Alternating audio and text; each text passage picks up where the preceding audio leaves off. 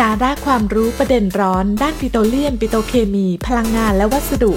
พบได้ในรายการสถานีปิโตร 4.0 สวัสดีค่ะท่านผู้ฟังรายการสถานีปิโตร 4.0 ทุกท่านพบกันอีกครั้งนะคะทุกวันเสาร์เวลาประมาณเที่ยงดิฉันธัญลักษณ์ฉายสุวรรณและท่านศาสตราจารย์ดรสุวบุญจิราชานชัยได้กลับมาพบกับท่านผู้ฟังอีกครั้งสวัสดีค่ะอาจารย์สวัสดีครับอาจารย์ครับค่ะอาทิตย์ที่แล้วเราคุยกันไปเรื่องที่รัฐบาลมีขอให้ยกเลิกการใช้ถุงพลาสติกแล้วก็เราก็คุย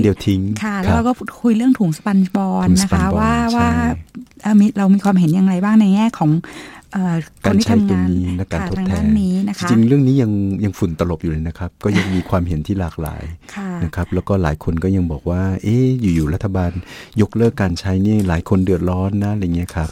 ก็ท้ายสุดก็ต้องย้อนกลับไปที่เรื่องการจัดเก็บนะการทำลายหรือว่าการรวบรวมการรีไซเคิลใช่ค่ะจริงๆเป็นอย่างนั้นจริงๆเพราะว่าถ้าสมมติว่าทำแค่ตรงนั้นไม่ได้ใช้มันไม่ได้หยุดคือปัญหาเดียวกัน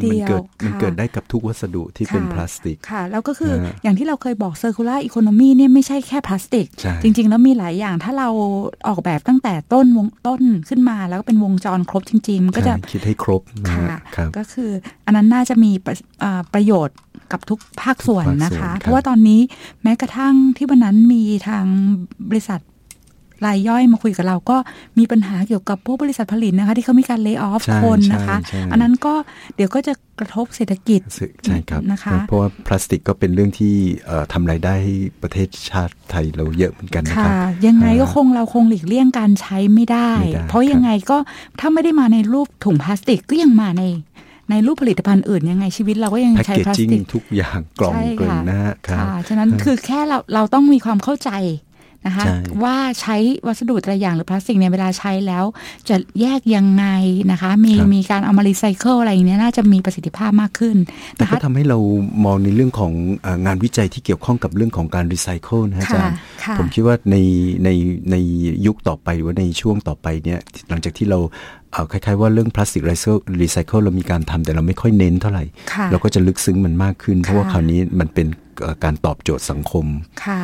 แล้วจริงๆเนี่ยช่วงเนี้ยเป็นช่วงที่วิทยาลัยเราเริ่มมีการให้สัมภาษณ์นะคะสำหรับนักเรียนรุ่นใหม่นะฮะที่สนใจมาแล้วก็ฟังความเห็นนักเรียนรุ่นใหม่ๆก็ดีนะฮะเราได้เห็นแนวคิดของเด็กๆเขาที่เขามีต่อพลาสติกนะใช่ค่ะแล้วก็บางคนวันนี้เห็นเวลาปกติที่สมัครเรียนมาค่ะเราจะมีให้เขียน statement of purpose ว่าทำไมเขาถึงอยากจะมาเรียนอะไรบางคนก็บอกว่าเขาอยากจะมาทำทางด้านพวกเกี่ยวกับ recycling อะไรอย่างนี้นะคะเหมือนแบบว่า green polymer ฉะนั้นก็คือจริงๆเป็นศาสตร์อีกศาสตร์ใหญ่มากนะคะที่ตอนนั้นเราจัดงาน ICBP แล้วก็มีการคิดว่าเราจะเอาทางด้านนี้มารวมด้วยหรือว่าแม้แต่ ICAP ปีที่แล้วนะคะก็มีเรียกว่า1เซกชันเลยนะคะที่ทางด้านนี้นะคะค่ะแล้วยังมีอะไรที่ประเทศเราต้องทำอีกเยอะนะคะอันนั้นอาทิตย์ที่ผ่านมาเราคุยเกี่ยวกับเรื่องพลาสติกค่อนข้างเป็นพลาสติกที่แบบเราใช้กันทุกวันนะคะแต่ว่าเราก็เคยบอกท่านผู้ฟังว่าจริงๆแล้วพลาสติกหรือโพลิเมอร์เนี่ยสามารถเอาไปใช้งานที่เป็นวัสดุขั้นสูงนะคะคือมันเป็นศาสตร์ใช่ไหมครับมันมีพัฒนาการหรือว่ามีงานวิจัยที่ต่อยอดกันไปเรื่อยๆเพื่อชีวิตที่ดีกว่าคุณภาพชีวิตที่ดีขึ้นของพวกเราอะนะคะก็คือจะยังขอย้ำว่าจริงๆแล้วนะคะถ้าเราเข้าใจถึงศาสตร์ของวัสดุจริงๆแล้วเราสามารถเอาไปประยุกต์ใช้กับงานการใช้งานได้หลากหลายมากนะคะแล้ว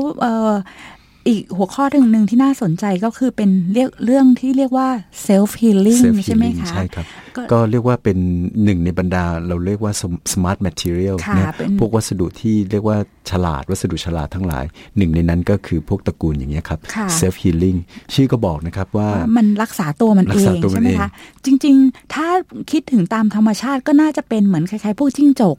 ที่เวลาหางถูกตัดนะคะไม่ต้องจิ้งจกเขาจะเราเป็นแผลเราก็ยังพยายามร่างกายเราก็นะคะร่างกายเราก็สร้างความฝืนสร้างอะไรมาพยายามที่จะรักษาตัวเองนะคะอันนั้นก็คือจริงๆแล้วจากที่เคยตอนนั้นที่ฟังพวกสัมมนาต่างๆก็คือไอเดียของการเอามาทำงานวิจัยแบบนี้ก็มาจากตรงนั้นแหละเขาดูจากธรรมชาติดูธรรมชาติมีการฮีลตัวของเขาเองเนี่ยเขาก็เลยเอามาประยุกต์ใช้กับทางด้านวัสดุศาสตร์ก็เลยอยากให้อาจารย์อธิบายให้ฟังนิดนึงว่าโพลิเมอร์ที่มันมีขั้นสูงที่เป็นเซลฟ์ฮีลลิ่งเนี่ยปกติแล้วจะมีลักษณะเป็นยังไงหรือว่าแนวคิด ที่จะทำยังไงคะที่จะทำให้ได้เป็นวัสดุที่เป็นเซลฟ์ฮีลิ่งได้ครับคืออย่างนี้นะครับก่อนอื่นเนี่ยเวลาที่เราพูดถึงการ recover ในที่เมื่อกี้อาจารย์พูดว่าเราเรียนแบบธรรมชาตินะครับคือมันต้องมีวัสดุเป็นอะไหล่มาก่อนนะครับเพราะนั่นหมายถึงว่ามันต้องมีโมเลกุลมาเตรียมพร้อมทีนี้ในร่างกายมนุษย์เนี่ยเราสามารถที่จะผลิตไม่ว่าจะเป็นสมมติว่าเซลล์ต่างๆเนี่ยมันก็มีการแบ่งตัวหรือมีอะไรที่แบบมีการสร้างเจเนเรตนะฮะเพื่อที่จะให้เกิดเป็นเซลล์แล้วก็มาต่อเชื่อมต่อทีนี้ในระดับของที่เป็นวัสดุของโพลิเมอร์เนี่ยอย่างแรกก็คือเราต้องเตรียมพร้อมให้ในระบบนั้นเนี่ยนะครับมีโมเลกุลที่พร้อมที่จะเรียกว่าเสริมเติมนะฮะสิ่งที่ขาดหายไปอย่างเช่นสมมติว่าถ้าเกิดวัสดุมันแครกไปหรือว่ามันฉีกขาดไปเนี่ยเวลาที่เราเอาวัสดุมาวางชนกันแล้วให้มันสมานเหมือนกับสมานแผลนะครับสมมติว่าเราผมกรีดวัสดุหรือว่ากรีดโพลิเมอร์ชิ้นหนึ่งแล้วผมต่อนะฮะเอามาประกบกันเพื่อที่จะให้มันสมานแผลเนี่ยแสดงว่าในนั้นเนี่ยนะครับมันจะต้องมีเหมือนโมเลกุลที่พร้อมที่จะมาเชื่อมต่อกันใหม่ก็แปลว่าส่วนใหญ่แล้วในชิ้นวัสดุนั้นเนี่ยไม่ได้มีแค่โพลิเมอร์ชนิดเดียวอาจจะเป็นโพลิเมอร์แล้วก็มีสารเคมีอื่นๆข้างในหรือมีอะไรที่เป็นส่วนผสมอื่นอยู่ที่ใส่เติมเข้าไปแล้วพอเราไปทำให้เกิดการขาดหรือหากแตกขึ้นมาเนี่ยมันจะเป็นกระตุ้นใช่ไหมคะในพวกสารพวกนี้มันจะมาทำปฏิกิริยากันถ้าทางเคมีอย่างเงี้ยนะคะประมาณนี้ใช่จริงๆที่อาจารย์พูดตรงนี้นะครับมันเป็นสเต็ปต่อไปพอดีฮะคือมันต้องกระตุ้นฮะคืออย่างนี้ครับผมอยากจะให้คือเนื่องจากเป็นรายการวิทยุนะมันก็อาจจะไม่มีภาพให้เห็นนะแต่ว่าอยากจะให้จินตนาการไปด้วยกันคือในลักษณะของการที่เป็นเซลฟ์ฮีลิ่งเนี่ยแปลว่าอย่างแรกคือเราจะต้องมีวัสดุอะไหล่ที่อยู่ในวัสดุหลักของเราเนี่ยคำว่าวัสดุอะไหล่คือวัสดุคืออาจจะเป็นโมเลกุลหรือเป็นตัวเชนโพลิเมอร์นะครับที่พร้อมที่จะเกิดพันธะขึ้นมาซึ่งพันธะนี้มันจะเกิดได้ก็ต่อเมื่อมีการกระตุ้นนะครับเช่นอย่างกระตุ้นที่ง่ายที่สุดเลยนะครับก็คือการกระตุ้นให้อย่างเช่นว่าหยดโซเวนลงไปหรือหยดน้ำลงไปเพื่อให้เกิดเราเรียกว่าโมบิลิตี้ให้โมเลกุลหรือให้โพลิเมอร์เนี่ยเคลื่อนไหวได้พอมันเคลื่อนไหวปุ๊บแล้วมันมาเจอกันปุ๊บเนี่ยมันก็จะเกิดปฏิกิริยาหรือก็จะเกิดพันธะนะครับไม่ว่าจะเป็นพันธะในเชิงของเป็นโคเวเลนต์บอนด์หรือว่าเป็นพันธะเคมีหรือว่าเป็นลักษณะเป็นนอนโคเวเลนต์หรือว่าเป็นไอออนิกบอนด์เป็นอะไรเป็นพันธะแบบเรียกว่าทุติยภูมิอย่างนี้นะครับเป็นพันธะแบบweak interaction สิ่งเหล่านี้ก็จะทำให้วัสดุเหล่านั้นเนี่ยมันมาเชื่อมกันใหม่นะครับเพราะฉะนั้นเนี่ยคือเราต้องการ2อันนะครับของเงื่อนไขหลักก็คืออันที่1ก็คือต้องมีโมเลกุลหรือมีโพลิเมอร์เชนที่พร้อมที่จะเกิดปฏิกิริยาต่ออันที่2คือต้องมีการกระตุ้นนะการกระตุ้นเมื่อกี้ผมพูดถึงเราหยดโซเวนหรือหยดแม้กระทั่งน้ำก็ได้นะครับหรือว่าหยดสารละลายการกระตุ้นมีหลายแบบนะครับอย่างเช่นเราให้อุณหภูมิพอเราให้อุณหภูมิเนี่ยเกิดมันก็จะเกิดโมบิลิตี้นะฮะก็คือการเคลื่อนไหวของโมเลกุลจะมาพบกันหรือไม่อย่างที่3ก็คือเราให้แสงพอเราให้แสงปุ๊บเนี่ยโมเลกุลก็อาจจะเกิดการฟลิปฟลอปนะฮะคือเกิดการเรียกว่าพลิกตัวนะครับก็จะไปเจออีกโมเลกุลหนึ่งหรือว่าเกิดการแตกพันธะก็ทำให้มันพูดง่ายว่าในระดับโมเลกุลมีการเคลื่อนไหวแล้วเพราะไม่ว่าจะเป็นการให้โซเวนการให้อุณหภูมิการให้แสงนะฮะเพราะฉะนั้นสิ่งเหล่านี้มันจะเป็นตัวกระตุ้นที่ทำให้โมเลกุลนี้มันมาชนกันเพราะฉะนั้นหลักการของเซลฟ์ฮีลิ่งเนี่ยก็จะครบหมายถึงว่าเงื่อนไขของเซลฟ์ฮีลิ่งก็จะครบเพราะฉะนั้นที่เหลือก็คือโมเลกุลนั้นเนี่ยจะต้องเกิดพันธะกันก็คือแปลว่าจะต้องมีเหมือนกับเป็นเนื้อหลักก็คือเนื้อเชนโพลิเมอร์หลักนะคะแล้วก็ข้างในนั้นอาจจะมีใส่สารบางตัวหรือเป็นโพลิเมอร์อีกตัวหนึ่งแต่ว่าโพลิเมอร์ตัวนี้ยังไม่ทำปฏิกิริยาก็เลยถึงแบบว่าแบบต้องมีการกระตุ้นให้โพลิเมอร์มันมาไหลหรือว่าทำปฏิกิริยากันเพราะว่าพวกแสงพวกความร้อนอันนี้จะไปทำให้อีกส่วนหนึ่งซึ่งเป็นตัวที่เราเติมเข้าไปเนี่ยมันมีปฏิกิริยามีความว่องไวเพิ่มขึ้นนะคะมีงานวิจัยอันนึงนะครับที่เรียกว่าอยู่ในเว็บไซต์ก็มีนะครับผู้ฟังอาจจะไปคลิกได้นะครับเป็นของ Professor Akira Harada นะครับ A K I R A H A R A D A Akira ฮาระดะคือโปรเฟสเซอร์เป็นท่านอยู่ที่โอซาก้ายูนิเวอร์ซิตี้นี่นะครับท่านทำทางด้านพวกไซโคเด็กสตรินนะครับไซโคเด็กสตรินนี่เป็นสารวงแหวนนะครับถ้าเกิดเราใช้คำว่าเป็นโฮสต์โมเลกุลหรือว่าเป็นโมเลกุลเนื่องจากเป็นวงแหวนนี่มันพร้อมที่จะรับอะไรเข้าไปในวงแหวนได้เพราะฉะนั้นก็คือเหมือนมีช่องว่างอยู่ตรงกลางนะคะใช่เราก็จะเรียกว่าเป็นโฮสต์โมเลกุลส่วนไอตัวที่เข้าไปอยู่ข้างในเราจะเรียกว่าเกสต์โมเลกุลหรือว่าเป็นแขกเป็นมีเจ้าบ้านและมีแขกการใช้ไซโคเด็กสตรินเนี่ยในระดับของself healing เนี่ยเป็นไปได้เหมือนกันครับอาจารย์คืออาจารย์ท่านนี้ได้พิสูจน์ทราบว่าอย่างสมมุติว่าเกสที่ดีของไซโคเด็กสตรินเนี่ยสมมุติว่ามีโมเลกุลที่เป็นลักษณะเป็นสายโซ่สั้นๆนะครับแล้วท่านก็ออกแบบโมเลกุลตัวนั้นนะแล้วท่านก็ผสมเข้าไปในวัสดุในเจลแล้วท่านก็ทำการตัดเจลนะครับเสร็จแล้วเอาเจลมาประกบกันสักพักหนึ่งเจลตัวนี้ดึงออกจากกันไม่ได้มันต่อกันมันประกบกันใหม่นะครับสิ่งที่ผมบอกอยู่2อย่างนะที่นี้คือคำว่าเจลกับคำว่าโฮสเกสคือวัสดุที่เป็นเจลเนี่ยจะมีแนวโน้มที่โมเลกุลเคลื่อนไหวได้ง่ายเพราะว่าเป็นกึ่งของเหลวเป็นเจลเพราะว่ามีโซเวนอยู่ข้างในหรือมีน้ำใช่อยู่ข้างในนะอันนี้ก็เลยเป็นที่มาว่าเรามักจะเห็นเซลฟ์ฮีลิ่งเนี่ยอยู่ในรูปแบบของเจลเพราะว่ามันเป็นวัสดุที่นิ่มๆนะเจลก็เหมือนกับเฉาก๊วยหรือเต้าหู้อย่างเงี้ยครับที่มันเป็นนิ่มๆเหมือนเป็นคอนยากุนะฮะคอนเนียกุนะฮะพวกนี้ก็จะเป็นแบบคล้ายๆว่าใช่มันเคลื่อนไหวได้โมเลกุลเพราะฉะนั้นเวลาเราเฉือนปุ๊บแล้วมาประกบกันนะครับเพราะฉะนั้นถ้าเกิดว่าในตรงนั้นเนี่ยมันมีกลไกนะครับอย่างเมื่อกี้ที่ผมเล่าเรื่องโมเลกุลที่เป็นโฮสต์และก็โมเลกุลที่เป็นเกสต์เมื่อ2โมเลกุลนี้มันเข้ามาประกบกันเมื่อไหร่ปุ๊บเนี่ยมันแค่ไงว่ามันเข้าไปอยู่ในวงแหวนปุ๊บมันก็ติดสนิทมันก็เป็นปรากฏการณ์ที่ในระดับโมเลกุลเนี่ยสะท้อนมาให้เห็นในระดับแมคโครหรือในระดับเซนติเมตรนะครับโมเลกุลคือระดับอองสตรอมระดับนาโนก็สะท้อนมาในระดับ10 กำลัง 10เท่านะครับเพราะว่านาโนคือ10 กำลัง -9ใช่ไหมครับเพราะฉะนั้นสิ่งที่ต่างๆที่เราเห็นในลักษณะภาพใหญ่ของเซลฟ์ฮีลิ่งเนี่ยจริงๆนะถ้าเราลงไปในระดับโมเลกุลเนี่ยเราจะพบว่าโมเลกุลเนี่ยมีการเคลื่อนไหวและมีการเชื่อมต่ออันนี้ก็เป็นที่มาว่าปรากฏการณ์ง่ายๆเลยซึ่งไปคลิกในเว็บไซต์ได้นะก็จะเห็นว่าอาจารย์เขาทำดูมูวี่น่าสนุกมากครับแกเตรียมเจลนะฮะแล้วแกก็เอาคล้ายๆมีดนะฮะหั่นเฉือนฟืดนะฮะเสร็จแล้วก็แยกออกมาให้ดูเหมือนเล่นกลนะฮะแล้วก็มาประกบแล้วก็วางไว้สักพักนะฮะแล้วก็สักพักหนึ่งเสร็จก็เอามาดึงออกคราวนี้ดึงไม่ออกแล้วโดยไม่ต้องใช้อะไรก็เพราะมันเป็นเจลอยู่แล้วมันมีน้ำอยู่แล้วใช่ไหมคะมันมีโมเลกุลาร์โมบิลิตี้อยู่ก็เลยไม่ได้ต้องเอามาให้ความร้อนอะไรเพิ่มเลยแล้วไซโคเด็กสตินนี่จริงๆแล้วเป็นเหมือนวัสดุโพลิเมอร์ค่อนข้างทางธรรมชาติด้วยใช่ไหมคะเป็นใช่ครับเป็นชูการ์ที่ได้มาจากธรรมชาติก็เลยเป็นแบบว่าเป็นเหมือนกับ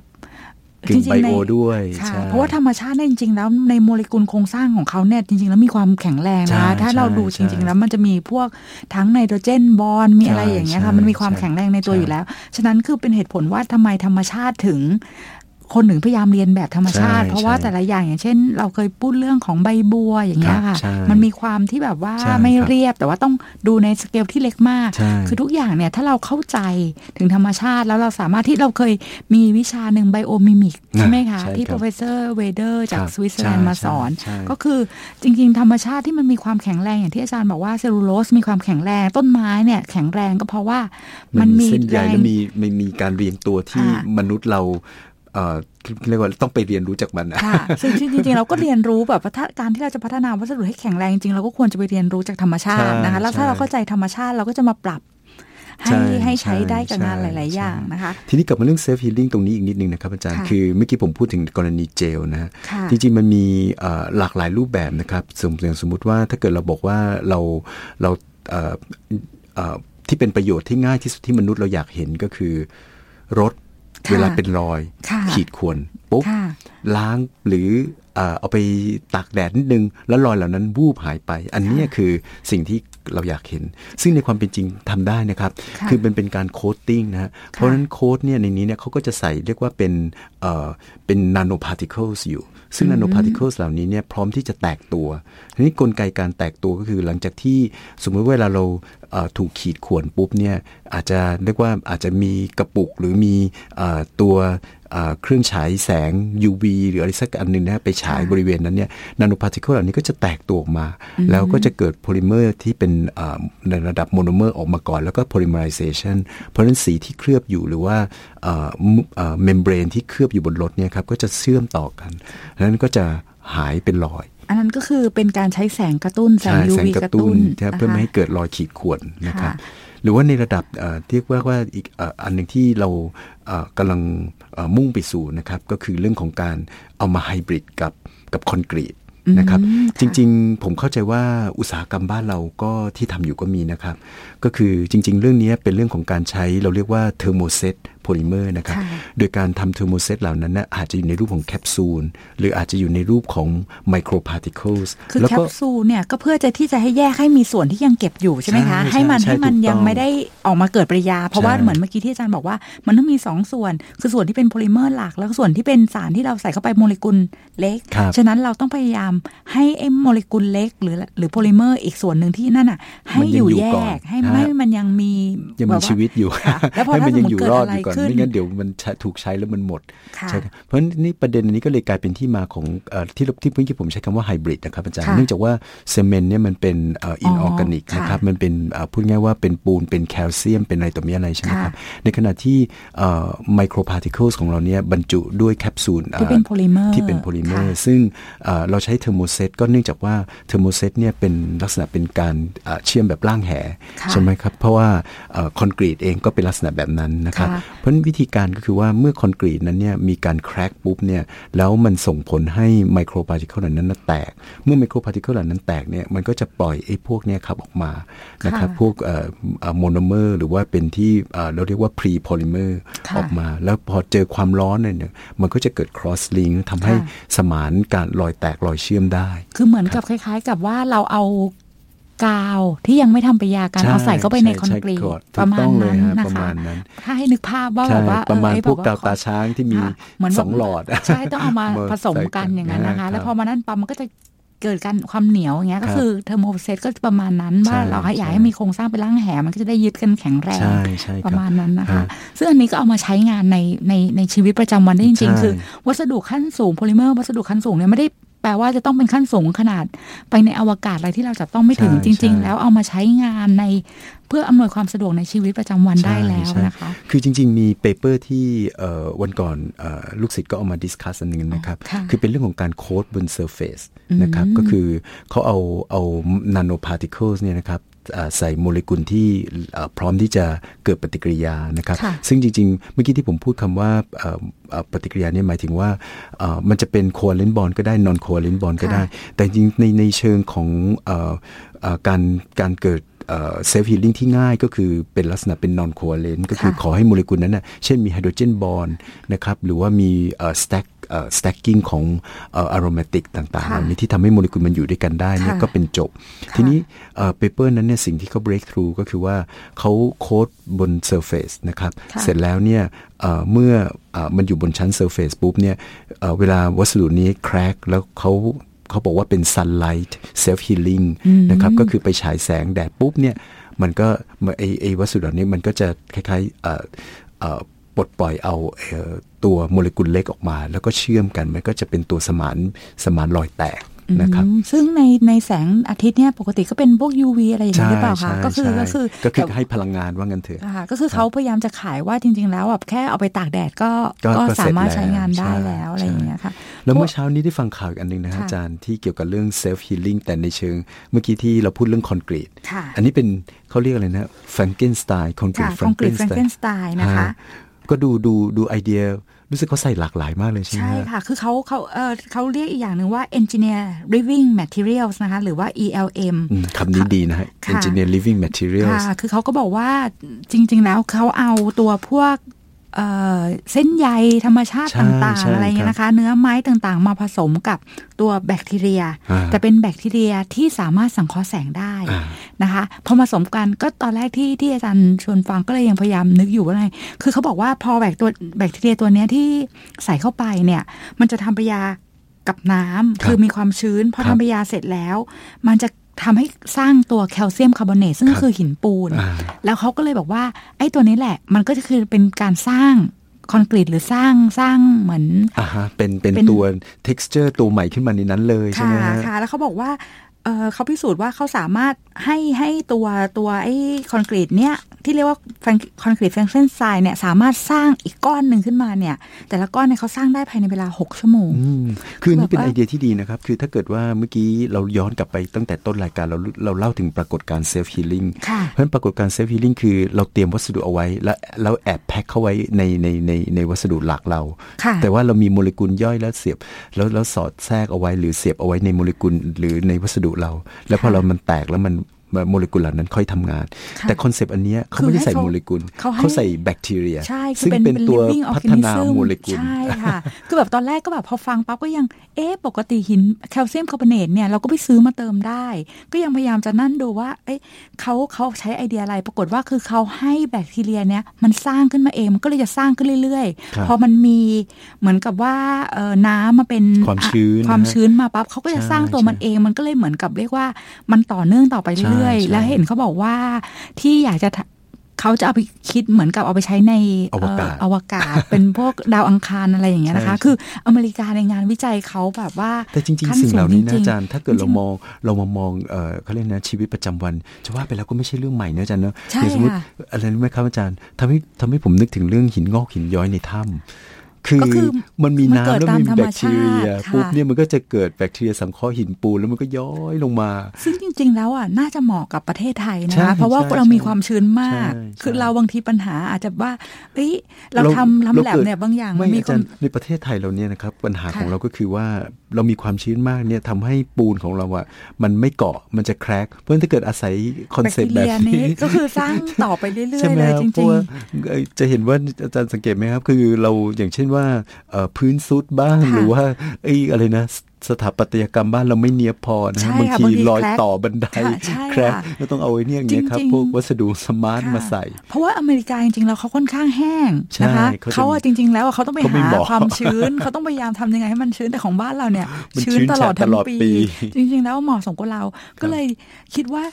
บางครั้งเนี่ยถ้าเราเข้าใจศาสตร์แล้วเราเอามาประยุกต์ค่ะแล้วมันจะทำให้เราแบบคิดต่อยอดได้หลากหลายมากเลยฉะนั้นที่วิทยาลัยเรามีการจะทำดับเบิลดีกรีเนี่ยจริงๆน่าจะมาตอบโจทย์ตรงนี้ได้เพราะว่าทางด้านวัสดุแล้วก็ปูพื้นนะครับระหว่างคือนอกจากจะไฮบริดระหว่างออร์แกนิกอินออร์แกนิกแล้วเนี่ยยังไฮบริดระหว่างโพลิเมอร์กับไบโอค่ะเพราะว่าทางด้านไบโอเนี่ยก็มีอะไรอีกหลากหลายแล้วจริงๆแล้วประเทศเราเนี่ยค่อนข้างเป็นประเทศในเขตแบบความชื้นนะคะน่าจะมีอะไรให้ที่มีความหลากหลายทางชีวภาพสูงค่ะเพียงแต่ว่าบางคนก็มีศาสตร์ไปทางด้านนั้นถ้าเอามา2อันมาบูรณาการกันนะเรามาทำเป็นแบบว่าดับเบิลดีกรีหรืออะไรทางด้านเนี้ยน่าจะยิ่งตอบโจทย์ให้ประเทศมีหลากหลายให้ทำมากเลยนะครับแล้วก็จริงๆส่วนหนึ่งวันนี้ที่เราได้มีโอกาสสัมภาษณ์นักเรียนเด็กรุ่นใหม่ๆเนี่ยก็ทำให้เห็นถึงเขาเรียกว่าความกระตือรือร้นของเด็กนะที่บอกว่าเขาสนใจเรื่องเหล่านี้แล้วก็มีเด็กหลายคนนะครับพูดถึงเรื่องเซลฟ์ฮีลิ่งเป็นที่มาที่ทำให้ผมเลยบอกอาจารย์ว่าเงี้ยเราสอนอาจจะต้องมาคุยกันเรื่องพวกนี้หน่อยค่ะจริงๆเรื่องนี้สำหรับเมืองไทยงานวิจัยก็กำลังมานะแต่ว่าในประเทศในอเมริกาก็ทำมาสักพักแล้วแต่ว่าที่ทำมาสักพักแล้วก็ไม่ได้แปลว่าเรายังทำต่อไม่ได้เพราะว่าทำยังไงให้ต้นทุนหรืออะไรอย่างเงี้ยค่ะหรือว่าสมมุติว่าที่เราจะทำก็คือใช้ธรรมชาติอะไรอย่างเงี้ยซึ่งเรามีอยู่อย่างเงี้ยเอามาใช้ประยุกต์มันไม่ได้แปลว่ามีทำมาแล้วทำต่อไม่ได้จริงๆมันมีอะไรที่ให้ทำแล้วมันดีขึ้นอย่างเงี้ยมีอีกเยอะแยะไปหมดเลยนะคะคือจริงๆอาจารย์พูดทำให้นึกถึงใน textbook ของ Introduction to Polymer textbook เล่มหนึ่งนะครับที่ preface นี่เขาเขียนอย่างนี้ครับเขาเขียนบอกว่าคือในยุค60ในยุค50-60เนี่ยคือมนุษย์เราเนี่ยได้ developโพลิเมอร์นะครับหลายตัวมากแล้วเขาก็บอกว่าในยุคต่อไปเนี่ยคือการ develop โพลิเมอร์จึงไม่ได้เป็นการ develop โมเลกุลใหม่แต่เป็นการ develop คอนเซปต์ใหม่เพราะฉะนั้นนี่ก็คือผมก็เข้าใจว่าสิ่งที่เรากำลังพูดถึงอยู่หรือว่าสิ่งที่เรากำลังพูดถึงสมาร์ทอะไรก็ตามเนี่ยมันเป็นเรื่องของการ apply โพลิเมอร์ที่เรารู้จักกันดีแต่ด้วยคอนเซปต์ใหม่ นะเพราะฉะนั้นผมก็คิดว่าสิ่งนี้ที่ถ้าเราบอกว่าวิทยาลัยเราบอกว่าเราจะโกอินเตอร์เราจะสู้ในระดับสากลเราก็ต้องเอาคอนเซปต์เหล่านี้มาดวลกันด้วยโมเลกุลต่างๆแล้วก็เอาพวกวัตถุดิบที่มีอยู่ในประเทศเราในภาคภูมิภาคนี้นะคะซึ่งทำให้เขาสู้ไม่ได้นะคะเพราะว่าอย่างเช่นที่เราเคยบอกว่าทำไมเราจะมุ่งไปไบโอรีไฟเนอรี่อะไรเงี้ยเพราะว่าในแถบเนี้ยก็ยังไม่มีใครทำแล้วถ้าเราไม่รีบทำเดี๋ยวประเทศเพื่อนบ้านคงจะแซงไปใช่ค่ะน่าเสียดายมากนะคะฉะนั้นก็คือถ้ายังไงถ้าท่านผู้ฟังที่ฟังอยู่นะคะตอนนี้เราก็ยังเปิดรับสมัครนะคะเรายังเปิดรับสมัครถ้าสนใจก็อาจจะแนะนำน้องๆนะคะที่รู้จักคือเนื่องจากวิทยาลัยเราเป็นหลักสูตรปริญญาโทปริญญาเอกนะครับก็คือจบปอตรีในสาขาทางด้านวิศวะนะคะหรือเคมีจริงๆแม้แต่เราเคยมีศิษย์เก่าที่จบทางด้านแม้กระทั่งทางเทคนิคการแพทย์นะคะทางหลากหลายมากฟิสิกส์ก็มีนะคะก็มีนะครับแล้วก็เก็บทั้งพูดง่ายว่าผู้ที่สนใจทางด้านวัสดุนะครับแม้กระทั่งวัสดุศาสตร์นะครับก็มาต่อยอดกันสามารถต่อยอดได้หลากหลายมาก